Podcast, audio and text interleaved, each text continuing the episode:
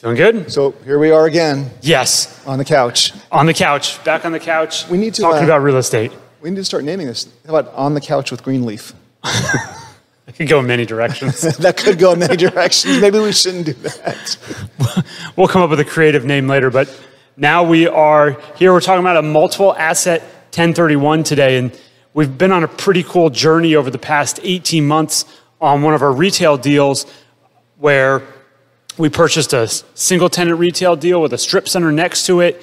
We've gone through lots of iterations on how we've made money with that and what we've rolled uh, that deal performance into. So we're talking about Whiskey Road, uh, which was a strip center we purchased in Aiken, South Carolina. Aiken, South Carolina, at the beginning of uh, last year, uh, March, I believe. Yeah, so we've owned it for almost 18 months now. But we sold half of it. Right. So we had the Panera and a three-tenant strip mall. And originally, honestly, the, the game plan was to sell the Panera first because that was where the value was, and then sell the strip mall later. But then when we discovered, we discovered strip mall is like management, and we have to like dedicate we, time. have to, we have to do work we have to do stuff. And so we said, hey, you know what? Let's let's sell the strip mall because the strip mall has some good value, and keep the Panera. And the Panera, uh, it's a great asset, great brand, great asset. And so uh, we made the right decision. We sold the strip mall. We made good return. We made a 40% plus return on it. Yeah. Yes, we got all of our money out of the deal, and we made 40, I think it was 44% IRR for the yeah. time that we held it. So essentially, like we own the Panera. Panera's roughly worth about 2.7, 2.8 million. We're in the Panera basically for $600,000. So we essentially created $2 million worth of equity in that, in that Panera through this whole sale. And Yep. then after we sold the strip mall, Yep. did what we're talking about now. Yeah, so we used a 1031 exchange, and we've done that on a lot of our deals where when we have gains, we are using the 1031 to roll them into another acquisition. And in this case, we did it to two locations. So we purchased an Applebee's in Killeen, Texas, and now an Applebee's in Sumter, North Carolina. And the one in North Carolina, it's, it's pretty exciting. It's a big moment for Greenleaf because that's our 100th uh, deal entity. So we've done more than 100 deals, Right. but we're finally at the point where we're at basically Greenleaf Investment Partners 100.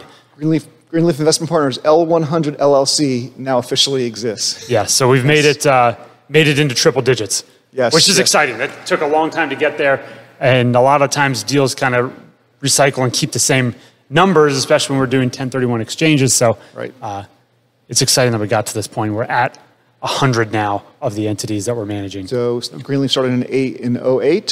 So, yeah, so it took a, a few years. took a few years, but I think I think But that's there. okay. Yeah. I think that's that's, that's pretty good pretty good close rate. So, so Sumter, South Carolina, we found this Applebee's, and it's actually with someone we've done deals with before. yes, yes, A- and it was um, actually an off-market deal too. So this was purely relationship based, Yeah. and uh, even better, it's um, uh, this was a corporate Applebee's. So many years ago, uh, Applebee's corporate took over one of the franchisees' locations, restructured them, and is um, so this was actually a corporate location. And better yet, our Applebee's Seneca location, which is also corporate, is going to be the same franchisee as this one because literally corporate is spinning them off right now. And so we're going to have these two new uh, Applebee's with this new franchisee, which lets us build a, a relationship with a new franchisee, which is great because remember, this is all relationship based. And we have a third Applebee's right now under contract in uh, Greenwood with the same franchisee. And so we're going to have three Applebee's locations with this one franchisee as long as we- we close on our third one. And so we're building this relationship. It, it's, it's everything we want to do. And it's, these are great locations. We are uh, buying the locations that make sense, that are good businesses with good sales, good revenue, good locations. And this Sumter location it, you know, fits all that. And the other thing is, too, and this should give everyone confidence in the Sumter deal, the broker actually made up the, bath, the, the broker who sold it to us. Yeah, he, in, invested in the it. deal as well too. So he said, no, no, no, you don't need any to fundraise on this. I'm going to give you the rest of the money to fundraise for this. So the broker actually uh, invested with us in the Sumter deal, al- along with the original Whiskey Road investors. So how, how much better does it get when the Yeah. broker who sells you the place wants to invest in it? Yeah, so we're in a great position now. Our original investment, again, only 18 months ago, we sold, we made 44% return on that initial investment in about a 13 month time frame. And then we used that to buy two new Applebee's. So now we have three assets from the original investment. Our equity is, again, 44% higher. And now our cash flows are almost double as what they were uh, when we first went into it. Cash flow is higher. And uh, just to remind everyone, the first purchase was the Applebee's Killeen location in Killeen, Texas, which was the highest revenue producing Applebee's we've ever seen. It's right outside the military base. Yep. Uh, our banker went there.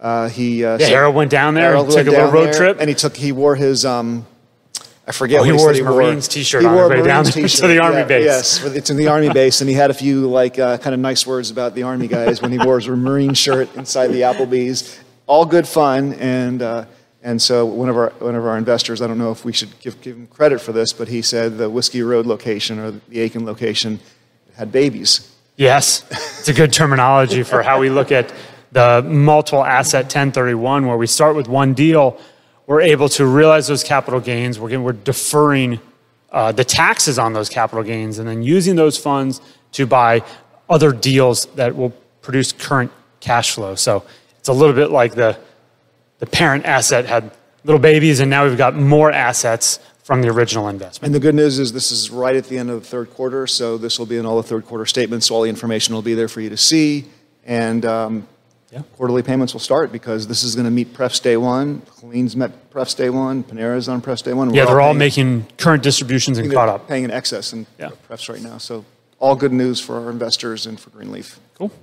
All right, that's it for today. Keep in mind, every Thursday, 1 o'clock, we are here with additional updates on what we're doing either at Greenleaf or what we see going on in the commercial real estate space.